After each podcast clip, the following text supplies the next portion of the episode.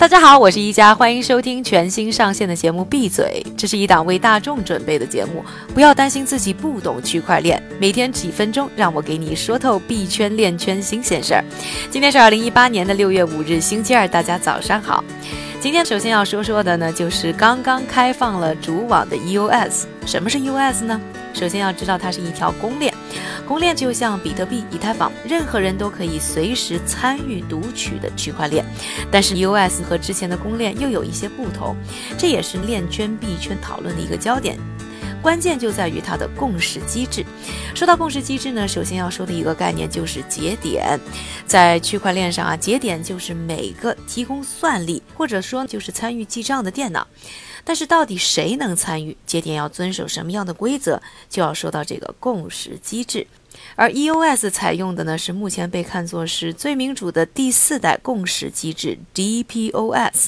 根据这个机制，所有持币用户呢需要投票选举出二十一个超级节点，而不是随便什么人都能来当节点。未来会由这二十一个超级节点来维护整条链上的秩序。这一下链圈可就热闹了，包括火币在内的一系列公司呢都在竞选超级节点，原因无非有两个。钱和名。首先呢，EOS 超级节点的奖励收益相当不错。其次，和所有选举一样，一旦获胜就有了威望，对于未来 EOS 的发展也就有了话语权。最后说点对于广大韭菜实在的事情。那 US 的主网六月一日开放，又意味着什么呢？要知道，任何离开主网存在的虚拟货币呢，都是毫无价值的。主网发布以后，US 才开始有了实际的价值。当然了，它最后的价值到底能有多高，还要看项目的发展和生态的建立。而按照发布 US 的公司 Block One 的承诺，理想情况下，他们可以实现每秒百万级别的交易请求，明显超过比特币和以太坊。这是数。数千个企业级的去中心化应用，也就是所谓的 DApp。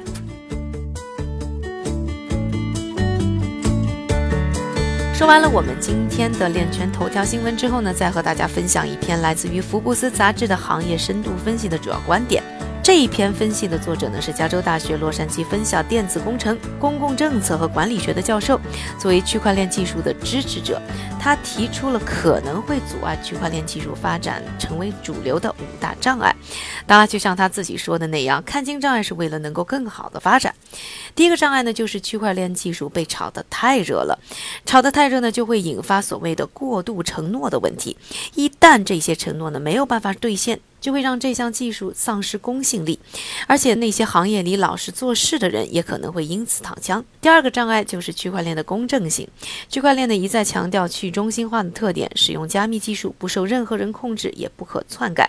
但这篇文章的作者强调，世界上并不只有一条区块链，链的公正稳定性呢都是不同的。其次，现在还是区块链的发展初期，随着未来不断的进步，现在有诚信的原则，在未来未必依然还能保持公正力，所以小心它会让我们失望。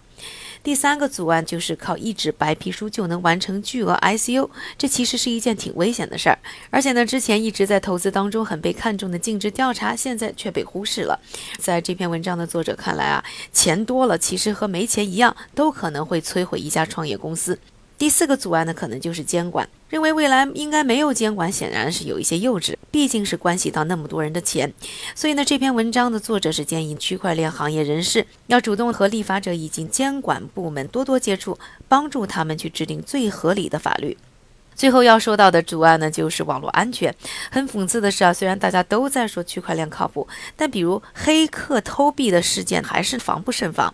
区块链发展的太快，整个科技的变化也很快，安全问题也就跟着会出现。比如说，未来量子计算机的崛起就可能会造成区块链的安全大威胁。但成长都是会有烦恼的，区块链也是一样。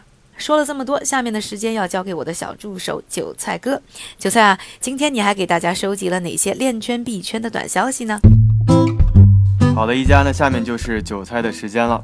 首先，今天的第一组快讯：百度发布了一个新的区块链项目，叫做超级链，不仅可以兼容比特币和以太坊的开发者生态，同时还有望解决能源消耗等问题，感觉超级厉害。第二条快讯，我们在《区块链之心》纪录片中曾经采访到的经济学家 Don Tapscott，近日和一些中国学者大咖做客央视财经频道的对话栏目。而节目中呢，嘉宾也提到，区块链是互联网的第二个时代，而区块链的价值将会是互联网的十倍。第三条快讯，区块链公司 Ripple 的首席执行官 Brad Garlinghouse 最近表示，比特币对加密货币市场的价格影响最终会逐渐减弱。第四条快讯。创业公司 Madala 刚刚发布了交易平台。这个交易平台呢，是专门为投资新手和菜鸟们设计和开发的。这个平台的最主要特性就是硬件钱包，可以帮助投资新人安全的管理密钥和虚拟货币等等。第五条快讯：世界上交易量最大的加密货币交易所币安正计划推出十亿美元的社会影响基金，以促进区块链和加密货币初创企业的发展。第六条也是今天的最后一条。作为全球第三大虚拟货币交易平台的火币网，在本月初刚刚推出了自己的 ETF 投资工具。最后再给大家说一说最近的币价走势。根据 Crypto Market Cap 的数据，截至北京时间六月五日凌晨的二十四小时里面，市值前一百的数字货币中，多数呈现红色滑落状态。而在少数上涨的数字货币中，DGD 上涨了百分之十三点九。这是一个智能合同套件，由去中心化自治机构道创建。另外，根据 CoinDesk 分析，虽然比特币目前有望回升至八千美元，但低成交量意味着可能存在着一个牛市的陷阱，因为它被广泛的认为是市场正在接近峰值的信号。感谢韭菜为大家带来的快讯和币价走势，感谢各位的收听，我是一加，明天我们再一起继续闭嘴。